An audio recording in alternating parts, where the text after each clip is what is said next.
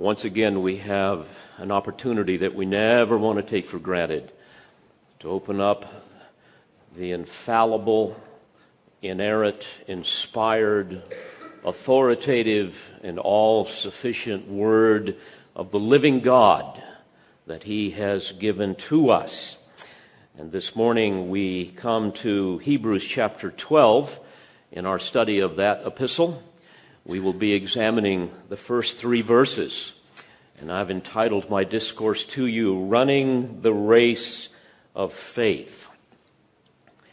May I remind you that the author now of this epistle has finished defending uh, the deity of Jesus Christ through a very extended argument that he is the Son of God, the Messiah of Israel, the final high priest, and now the writer is making his final appeal to his audience to avoid apostasy, avoid falling back into Judaism where you feel comfortable and succumbing to the temptation to continue to cling to the old covenant and the laws and the ceremonies and all of those things, and rather embrace the new covenant that has replaced the old.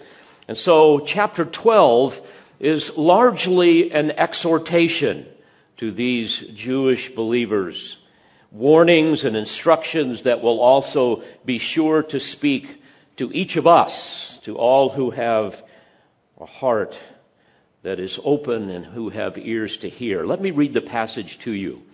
Hebrews chapter 12, beginning in verse 1. Therefore, since we have so great a cloud of witnesses surrounding us, let us also lay aside every encumbrance and the sin which so easily entangles us.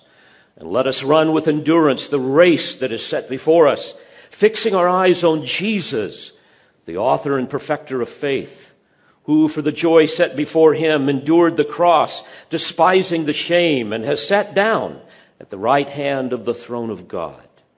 For consider him who has endured such hostility by sinners against himself, so that you will not grow weary and lose heart.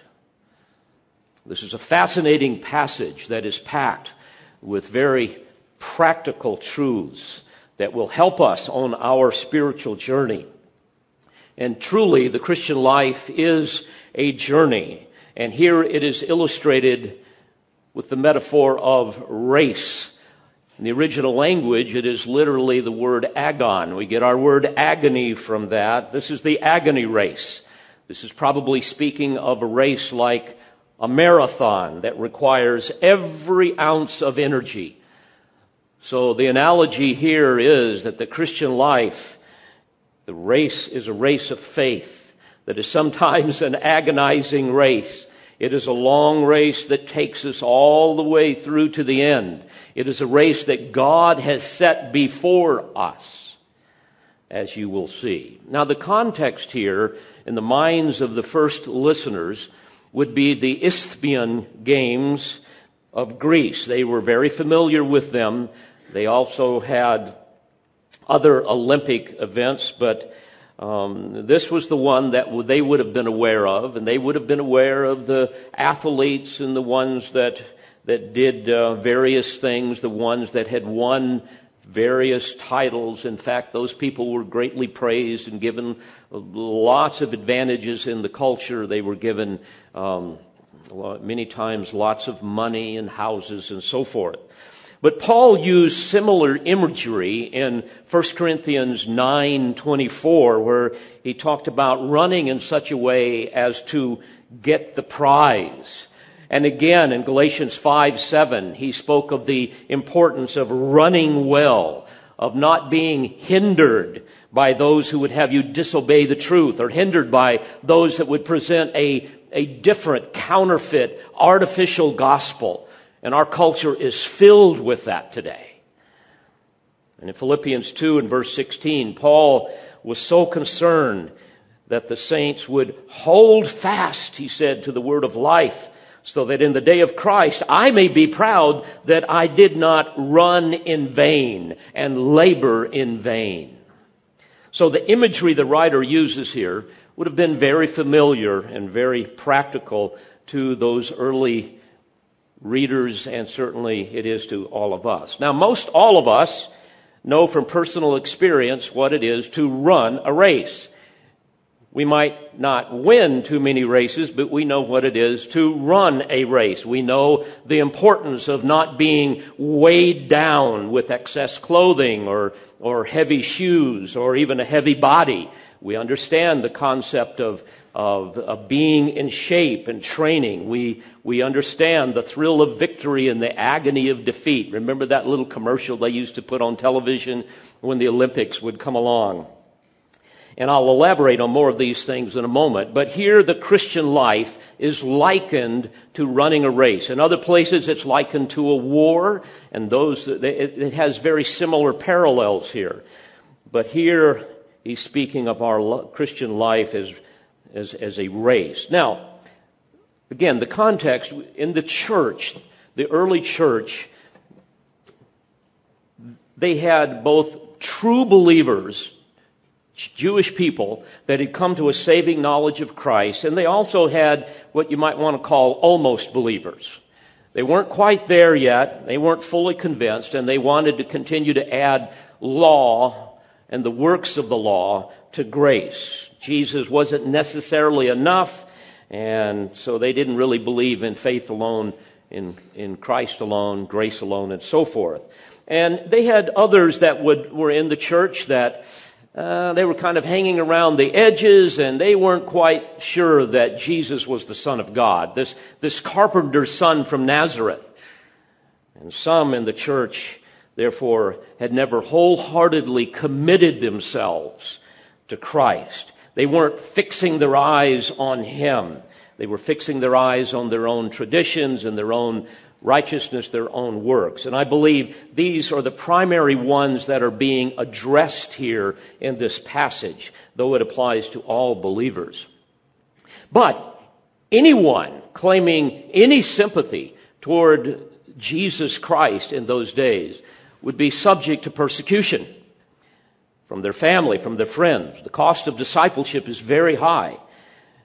So they'd be tempted to give up to fall back into the comfort zone of Judaism. So the inspired writer here is exhorting them not to do that. Stay faithful, trust God, take Him at His word.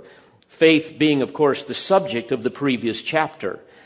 So he's saying here, let us run with endurance the race that is set before us. Now, some other preliminary remarks before we look at the text closely he is not speaking about competing with other believers in some kind of spiritual race so that we can outdo each other.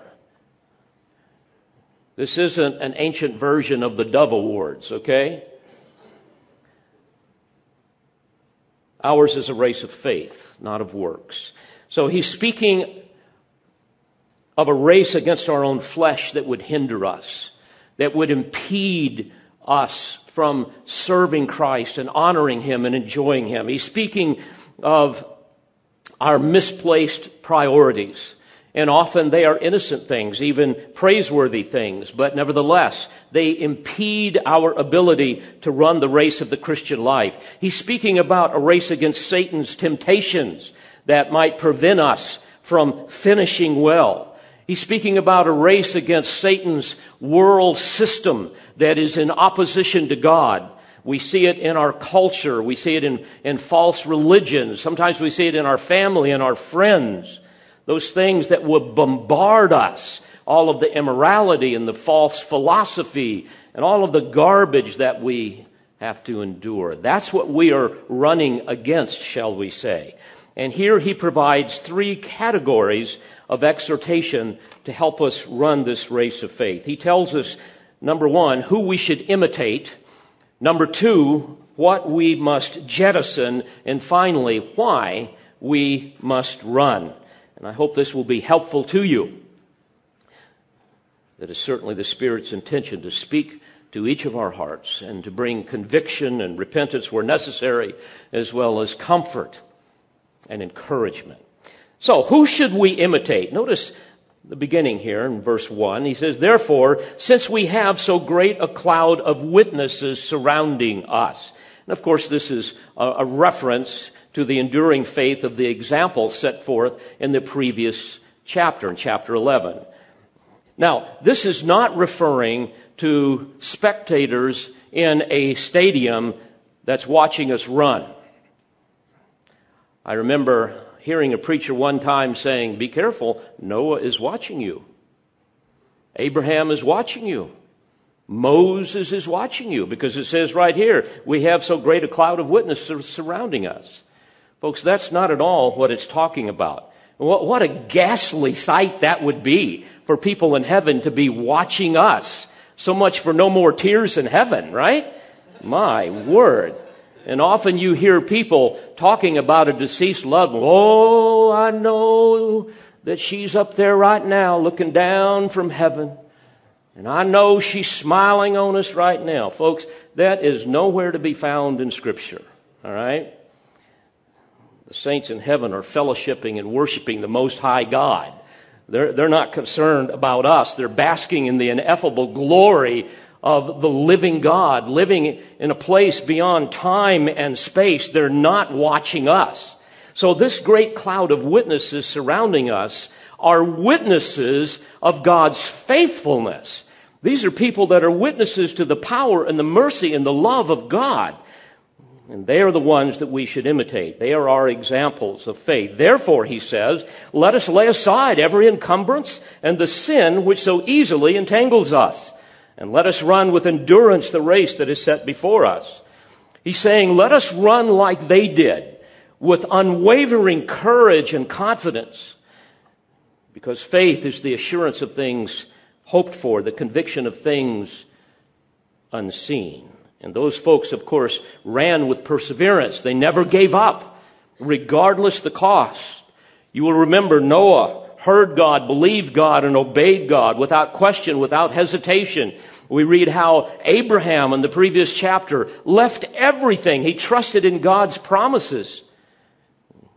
He beheld those promises through the eyes of faith and he acted upon them. Moses, the text says, was one who was willing to endure ill treatment with the people of God rather than to enjoy the passing pleasures of sin. For he was looking for the reward. By faith, they conquered kingdoms, the text says performed acts of righteousness, obtained promises, shut the mouths of lions, quenched the power of fire, escaped the edge of the sword, from weakness were made strong, became mighty in war, put foreign armies to flight. It goes on to say that others experienced mockings and scourgings. Yes, also chains and imprisonment. They were stoned. They were sawn in two. They were tempted. They were put to death with the sword. They went about in sheepskins and goatskins, being destitute, afflicted, ill treated, men of whom the world was not worthy, wandering in deserts and mountains and caves and holes in the ground. And all these, having gained approval through their faith, did not receive what was promised. In other words, their faith was not in the immediate fulfillment, but it was faith in the ultimate fulfillment based upon the promises of God. So, dear friends, what a, a cloud of witnesses that we have surrounding us. Those in heaven and some that are right here in this worship center. Men and women of faith. But notice our supreme example is the Lord Jesus Christ. Notice in verse 2 at the beginning, it says, fixing our eyes on Jesus, the author and perfecter of faith. I love that little phrase, fixing our eyes on Jesus. Have you ever noticed the close up camera shots of elite runners right as they come off the blocks? If you haven't, the next time, notice their, their face, notice their eyes. They are riveted on one thing, and that is the finish line. You ask them, as I have, and they will tell you that they have in their mind's eye crossing that line first and experiencing the indescribable joy of victory. When, when they come off those blocks, They're not looking around side to side, looking at other runners. They're not looking behind them. They're not watching their feet. They are absolutely focused. And that's the idea here. As we run the race of faith, we've got to keep our eyes fixed on Jesus. He is our example, as we are going to understand more this morning. He ran for the joy set before him and for the exaltation of being able to be seated at the right hand of the Father. And we too run for the same prize, for the joy of exaltation when we will receive from God a reward for glorifying Him on this earth. Now, I might add that we don't exert ourselves here in order to win heaven, right? We've already got that. All right, that, that's just part of God's gift of grace to us. We exert ourselves to run a race and live a, a life of faith in order to gain a heavenly reward for faithful service and also to experience the ineffable joy of the glory of God. And we'll discuss that more in a minute. Now I want you to notice what the writer says here, the inspired writer, about Jesus. Notice he is called the author of faith. Author is from a Greek term that can be translated um, one who originates, or we might say a pioneer, but it also refers to one who leads, and I believe that's the primary emphasis here. In fact, the same word is rendered captain of our salvation in Hebrews 2.10, and in Acts 3.15, it's, it's rendered prince, the prince of life. And both of those passages uh, speak of Jesus um, being a leader. And so our precious Savior is the leader of all who have faith and all who, by faith, will follow him throughout redemptive history. And he is the supreme example for us to imitate. And this can be f- confirmed, I think, as well by the Spirit's use of the personal name Jesus rather than his, the, his title uh, uh, of his office, which would be Christ.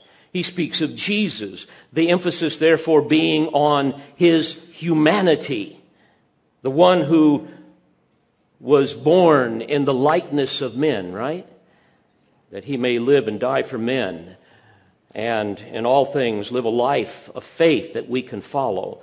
And so we need to fix our eyes on Him who is now seated at the right hand of the Father in all of His glory, the one who has gone on before us as the originator of our faith and the one who is our supreme example and our leader. You will recall that Jesus, while He was here, depended solely upon His Father for every need.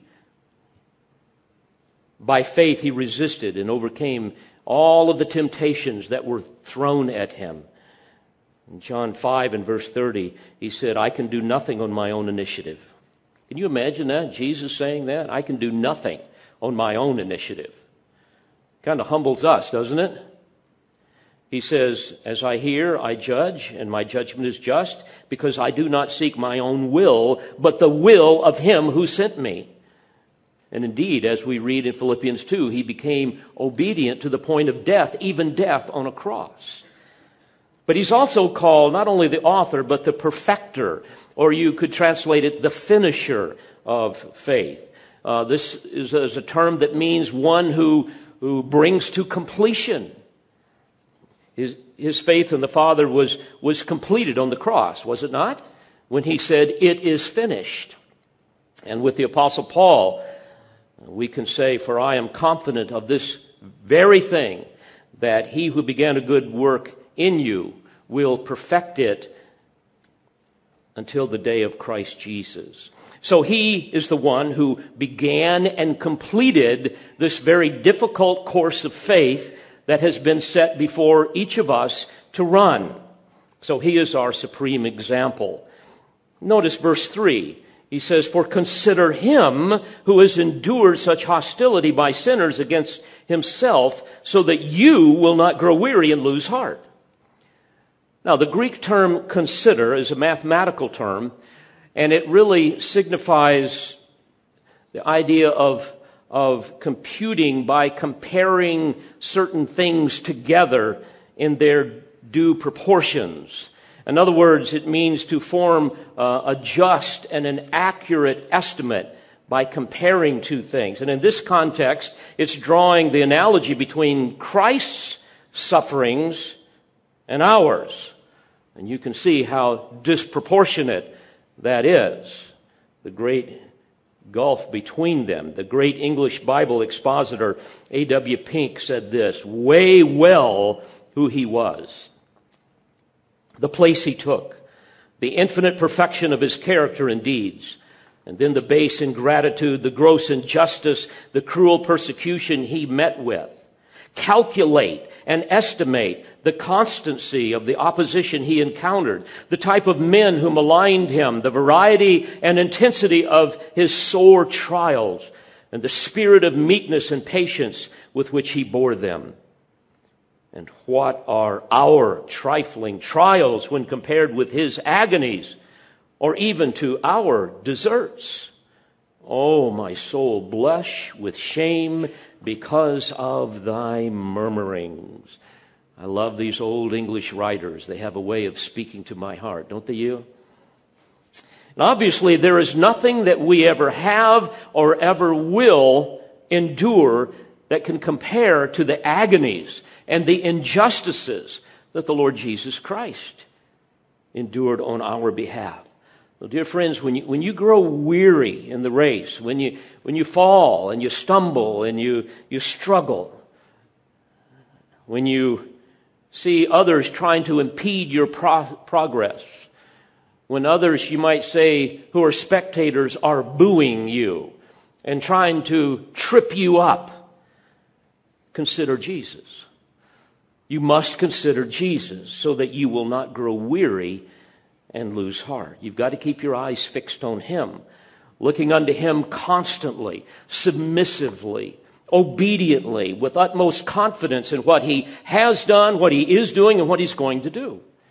That's the idea. My friends, we can never run this race of faith apart from his power. And his power is available to us when we live a life of faith and obedience and one that's lived in communion with Christ. And that's exactly what Jesus did. Only then can we say with Paul, For me to live is Christ, and to die is gain. Paul said in Galatians 2:20, I've been crucified with Christ, and it is no longer I who lives, but Christ lives in me.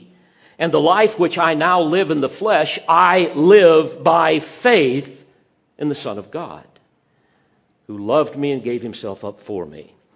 So this is who we should imitate. But secondly, he speaks of what we must jettison, what we need to get rid of, what we need to throw overboard. And it's really kind of in two categories things that slow us down and then things that cause us to forfeit blessing. Notice first, again, he, he says in verse 1 let us lay aside every encumbrance and the sin which so easily entangles us. And let us run with endurance the race that is set before us. Now, the Greek term for encumbrance uh, is one that speaks of, of mass or of weight. In the context here, he's saying get rid of everything that gets in, in the way, every impediment. In fact, it's really a Greek word that overlaps a meaning with the more common biblical metaphor of a stumbling block. You need to get rid of those things. I have spent on a number of occasions, um, many weeks in the high altitudes of the Rocky Mountains. And I know what it is to strap on a backpack. And you learn very quickly, and those of you that have done this know, know what I'm about to say. Every ounce counts, right? I mean, every ounce, especially when you get up and there's just no oxygen. Every ounce counts. I had a friend in California who was a, an Olympic runner uh, he ran the, the 400 meters and the 400 uh, meter hurdles. In fact, he won a bronze medal in the 400 meter hurdles. And I remember on different occasions talking to him about his training and different things. And I remember one time asking him, What's the hardest thing about being an elite runner? And he said, Staying focused, man, staying focused and discipline. And he talked about training and diet and sleep. I mean, it was rigorous. He, I remember him saying you can't overtrain and you can't undertrain. You've got to maintain the proper weight. He said one extra pound could cost me the race. One extra pound. I remember him telling me that. You know, you kind of suck in your stomach a little bit after that, right? And he was talking about how you got to stay focused mentally, you got to stay alert, don't get distracted, and so forth. Well, this parallels the kind of discipline that is required in living the Christian life. And most Christian people are undisciplined kind of in every area of their life. They get saved and then they just kind of waltz around through the Christian life. They have no focus. They're not exerting themselves so they don't effectively and successfully run the race of faith. So one of the things he's telling us to do here is, is you, you, you've got to jettison anything that weighs you down. Get rid of excess baggage. And a lot of times they're innocent things, but they impede your progress in living lives that is pleasing to God. And that will result in the forfeiture of, of temporal joy the sight of heaven and also eternal reward. Folks, think of the things that sap your energy, energy. Things that make you ineffective, that divert your attention away from faithful obedience to the Lord. Things that really prevent you from bearing the fruit of the Spirit. I think about that a lot. The fruit of the Spirit love, joy, peace, patience, kindness, goodness, faithfulness, gentleness, self control. For the fun of it, I thought about what the opposite would look like. And I wrote it out. Here's the opposite of that list a person who is selfish, sad, frustrated, impatient, unkind, cruel, unfaithful, insensitive, and ruled by their fleshly appetites. You know anybody like that? You know what's, yeah, we, we all have that at times, don't we? But when that's the pattern of your life, guess what? You're carrying way too much weight, spiritually speaking. You're unable to run the race of faith. And you're getting tripped up by various sins and so forth. Now, the Jews carried the excess baggage of tradition and their culture, temple worship, with, with all of its beauty and all of its pageantry magnificent music and all of the regalia of the priests and the sacrifices and the ceremonies. And so running a race of faith in Christ alone was very hard for them to understand. And worse yet, yet, they were weighed down with legalism.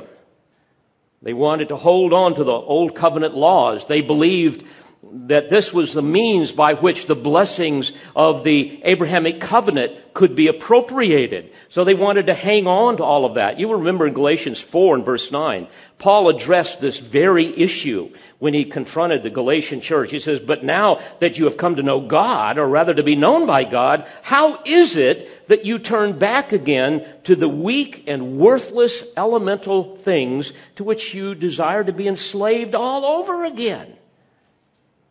Why would you do that? You will remember that the Judaizers came out of all of this type of thing. They required the Gentiles uh, to, to be circumcised. Christ isn't enough, you need to be circumcised as well. And they imposed various forms of ceremonial law upon uh, the Gentiles and obviously upon themselves. They, they believed that this was kind of the, the regulative guide for Christian life within that covenantal relationship. And so simply trusting Jesus for salvation wasn't enough. You had to have grace plus works, faith plus works, Christ plus works. And of course, legalism always provides the illusion of spirituality. It's kind of a way for us to keep track with how spiritual we are, right? That's what ends up happening to convince ourselves of how pleased God must be with me because after all, I do these things and I don't do those things. That is hideously offensive to a holy God. It frustrates grace. And many believers today are encumbered by a form of legalism. In fact, Paul described this in Romans 14 under the heading of weak faith.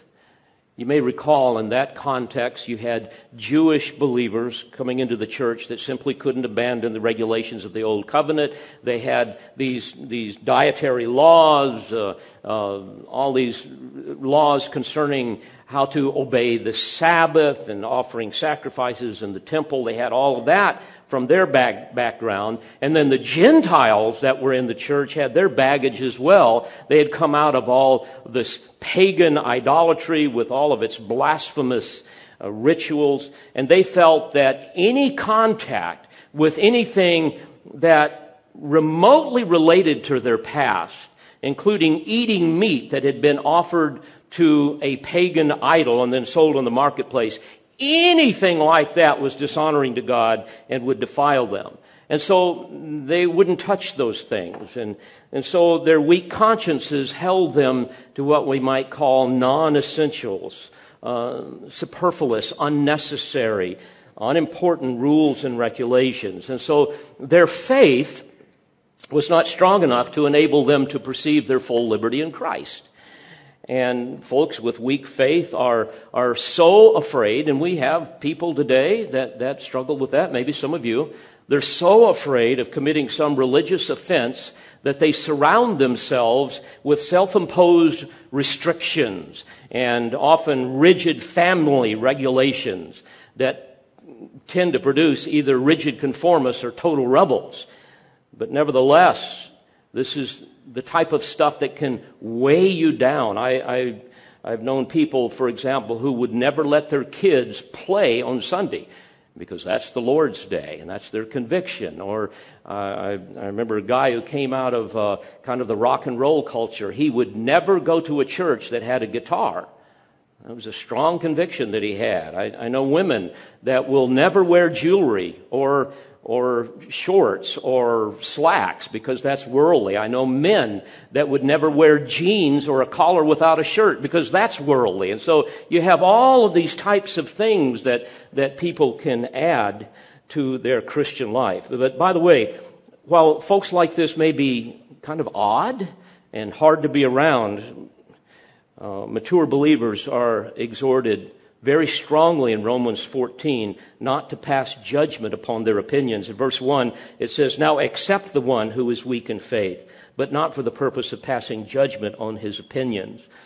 And yes, the, the, the weak are prone to irritate, but the strong are prone to judge, and both are wrong. And both can lead to pride. And so we need to guard ourselves against those types of things. But my point with this is just another example of the types of things that can encumber us in our race for faith. And for the Hebrew believers, their excess false religious stuff was what was holding them back. And for many believers uh, with, who have, for example, weak faith, a weak conscience, uh, with all of their self imposed restrictions and odd preferences, those types of things can weigh you down. You, you simply cannot effectively serve Christ and celebrate the freedom of His grace when you're in bondage to those kinds of things. And folks like this, typically, even though they don't see it, other people do, and other people are uncomfortable with them. They're, they're so far apart from even the mainstream of evangelicalism that that people don't want to be like them or just kind of see them as odd. But whatever it is, these are the types of things that can encumber us. We need to lay them aside. And we all have things. But before we leave this command, I, I want you to think about the, the appointed course that God has set for us to run. Notice at the end of verse 1, he says, Let us run with endurance the race that is set before us. First of all, just a comment about the term endurance. It, um, we know that, that endurance is derived from Christ as we live in sweet communion with Him. And as we stay focused on his on his person and on his will. Paul said, I can do all things through Christ who strengthens me. But notice also this course that has been set before us. I want you to notice that this means that this isn't a course that can be run in just any way. We have been given an appointed course, the race that is set before us. And I was thinking about this. That course can, can include so many things. Let me give you but a few. It is a course sometimes of persecution, like with the people that first read this letter. In fact, Paul tells us in 2 Timothy 3:12, all who desire to live godly in Christ Jesus will be persecuted. Not might, but will be persecuted. And Jesus said the world's going to hate you because it hated me. It's also at times a course of suffering. 2 Timothy 2, beginning verse 3, Paul said, Suffer hardship with me as a good soldier of Christ Jesus. He said, No soldier in active service entangles himself in the affairs of everyday life so that he may please the one who enlisted him as a soldier. Sometimes it's, it's a, a course that requires self denial. You will remember in, in Luke 9 23, Jesus said, If anyone wishes to come after me, let him deny himself and take up his cross daily and follow me. And yet, in our culture, we, we're a culture not of self denial, right? We're a culture of self indulgence. So we're encumbered with the excess weight of so many things, like, for example, materialism. We spend more than we should on entertainment, on eating out, on hobbies, houses, whatever. We got so much stuff, we now have to go rent these places, you know, where you can put all your extra stuff. Isn't it amazing? They're, these things are popping up everywhere. And as a result, we get into financial debt. You see how the spiral begins to work? We owe, we owe, we owe, so off to work we go. And then we're so involved with all of our work and trying to make ends meet, we have no time to instruct our children to train them in the, in the discipline of the Lord and so forth. We, we, we are, aren't able to worship the Lord as good stewards and invest in the kingdom, giving to the church and so forth. And another part of that course that we are to run is, is uh, the, the, the course of evangelism. Isn't that part of the race? Isn't that what God has set before us? Jesus said in Matthew 28, Go and make disciples of all the nations he tells us we are to baptize them. We are to teach them to observe all that I have commanded you. So I would ask you, are you sharing Christ? How's your discipleship coming? Who are you discipling? Anyone? When was the last time you presented the gospel to someone? Are, are you teaching your family to observe all that Christ has commanded you? Well, if the answer is, you know, I'm, I'm really pretty bad at all of that, because I spend all of my time and my energy and my resources on things like my kids' athletic endeavors, right? You see, and by the way, I'm not saying those things are bad, but many times our priorities get so out of whack that living by faith, trusting and obeying God and things like evangelism and discipleship, that, that's just simply not a priority because you're weighted down with all this other stuff in your life. Some of you are weighted down by Facebook or by your workouts at the gym or by your, your hobbies. You're pursuing your career. You're working overtime. And these things may be innocent some things are even praiseworthy, even necessary at some level, but folks, they, they can be eternally inconsequential and they can weigh you down from running the race that God has set before you and cause you to forfeit blessing and eternal reward. Things that, that distract you from running the race of faith, that dampen your zeal for the glory of God. And frankly, most Christians will live their life and never really make much of a difference for Christ because they were too weighed down by all of the silly stuff of life. Notice what else the Spirit says. Let us also lay aside every encumbrance and the sin which so easily entangles us. Now, we can understand the analogy here. No runner is going to wear clothes that restrict his stride, that's going to, going to trip him up. I've never seen an, uh, uh, an elite runner uh, running with his shoes untied, right? I mean, we, we understand all of that. And here, we see that what can entangle us is the sin. Now, there's the definite article there in the Greek. It may be referring to a specific sin, and for this audience, that would perhaps be the sin of unbelief, of doubting God and living by sight rather than faith, um, mixing law with grace, all of that type of state, all that type of stuff. But I wouldn't want to press that too far. It can also refer to, to frankly, any kind of sin that keeps us from running the race of faith in such a way that we are fixing our eyes on Jesus and running that race that He has set before us personally. Recently, I was reading uh, some Facebook posts that Nancy uh, showed to me. Sometimes these are really interesting. And there were several professing uh, Christian women discussing spiritual things, uh, especially as they related to the to a very popular evangelical female uh, teacher that's all over everywhere these days. One that's becoming increasingly heretical with things that she says. And it was obvious as I read this that these dear ladies were so deceived.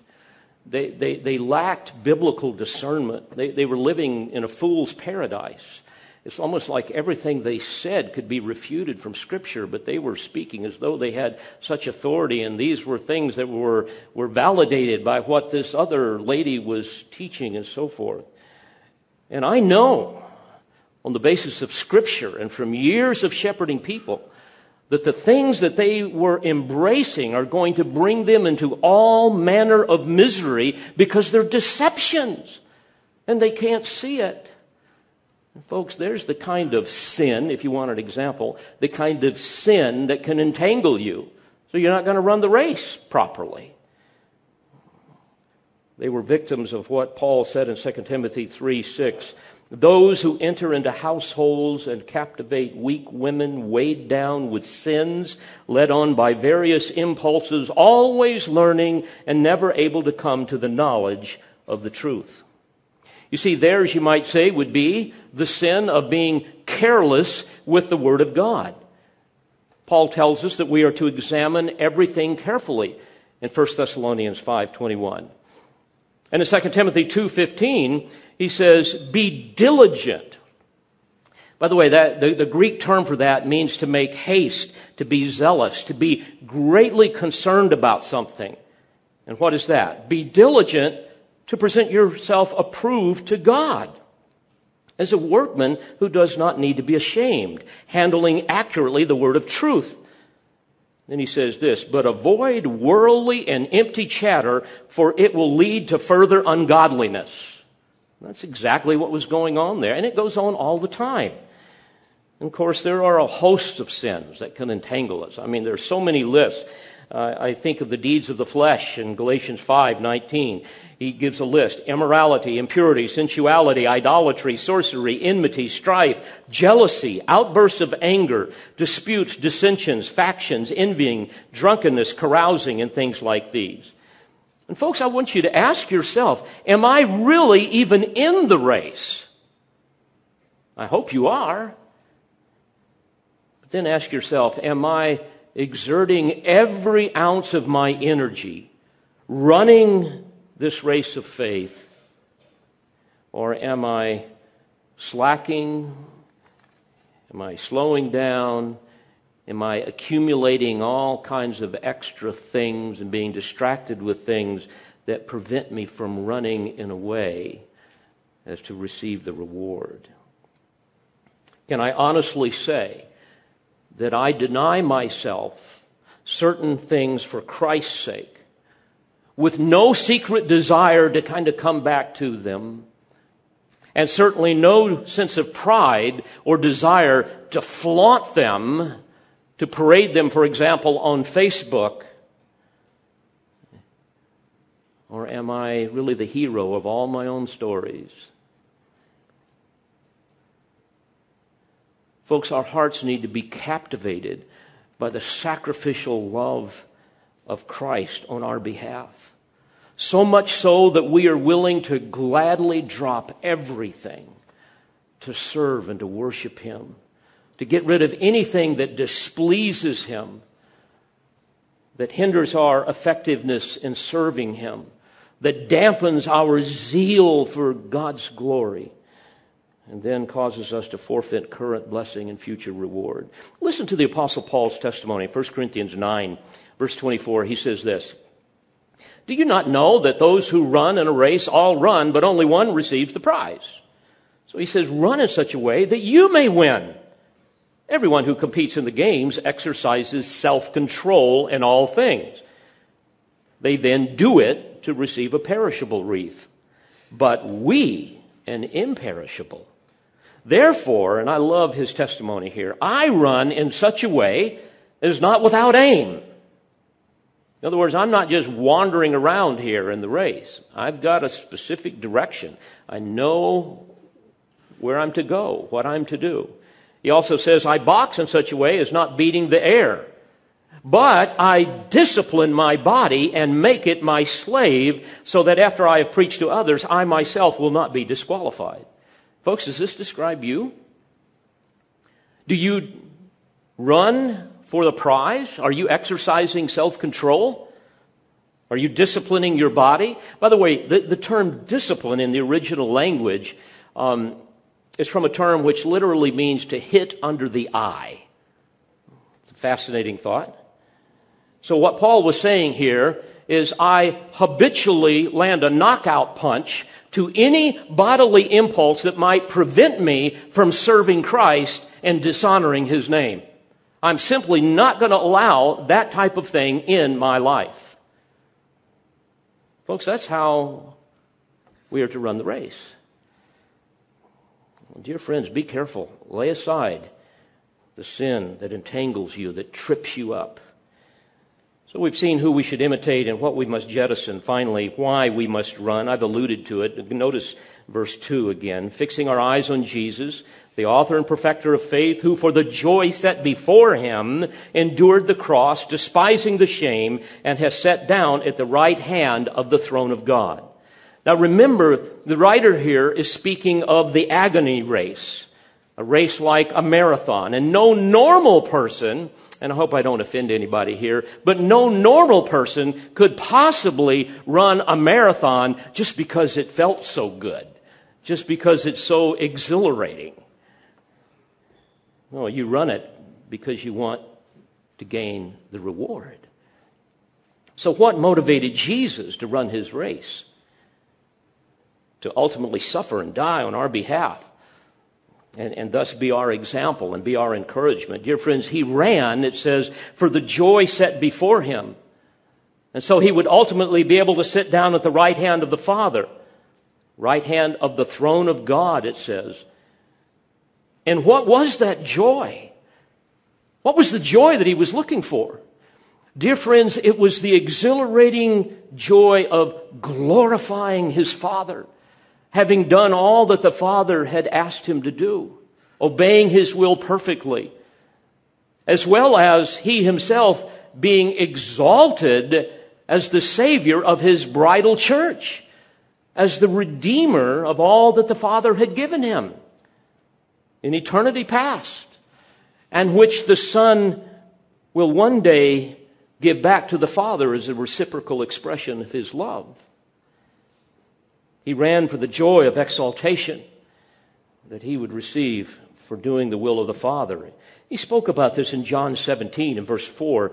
He said, Father, I glorified you on the earth, having accomplished the work which you have given me to do. Now, Father, glorify me together with yourself and the glory which I had with you before the world was. Can you imagine what that would have looked like and been like? I can't imagine, but someday we'll know, right? when we enter into the presence of his glory. Folks, this was the course that he had to run. That was Jesus' agony race, you might say. To bring glory to the Father, to fulfill his will perfectly, all the things that the Father had set before him in the everlasting covenant. No, child of God, don't miss this. Here we see what sustained our Savior in the race. Jesus trusted his Father completely. He obeyed him perfectly. He lived and he died in the enjoyment of that which was set before him. And this is why he ran. May this be said of all of us. Because, folks, the, the, the, life of faith, oh my, it may be difficult. It can be agonizing at times, but oh, when we keep our eyes fixed on Jesus, when we consider Him, and when, you consider the joy that will be ours when we enter into His presence, we're able to go on by His power. You see, the life of faith is one that is lived in, in total dependence upon God in joyful communion with God, in humble obedience to God, in utter confidence in all the unseen promises of God.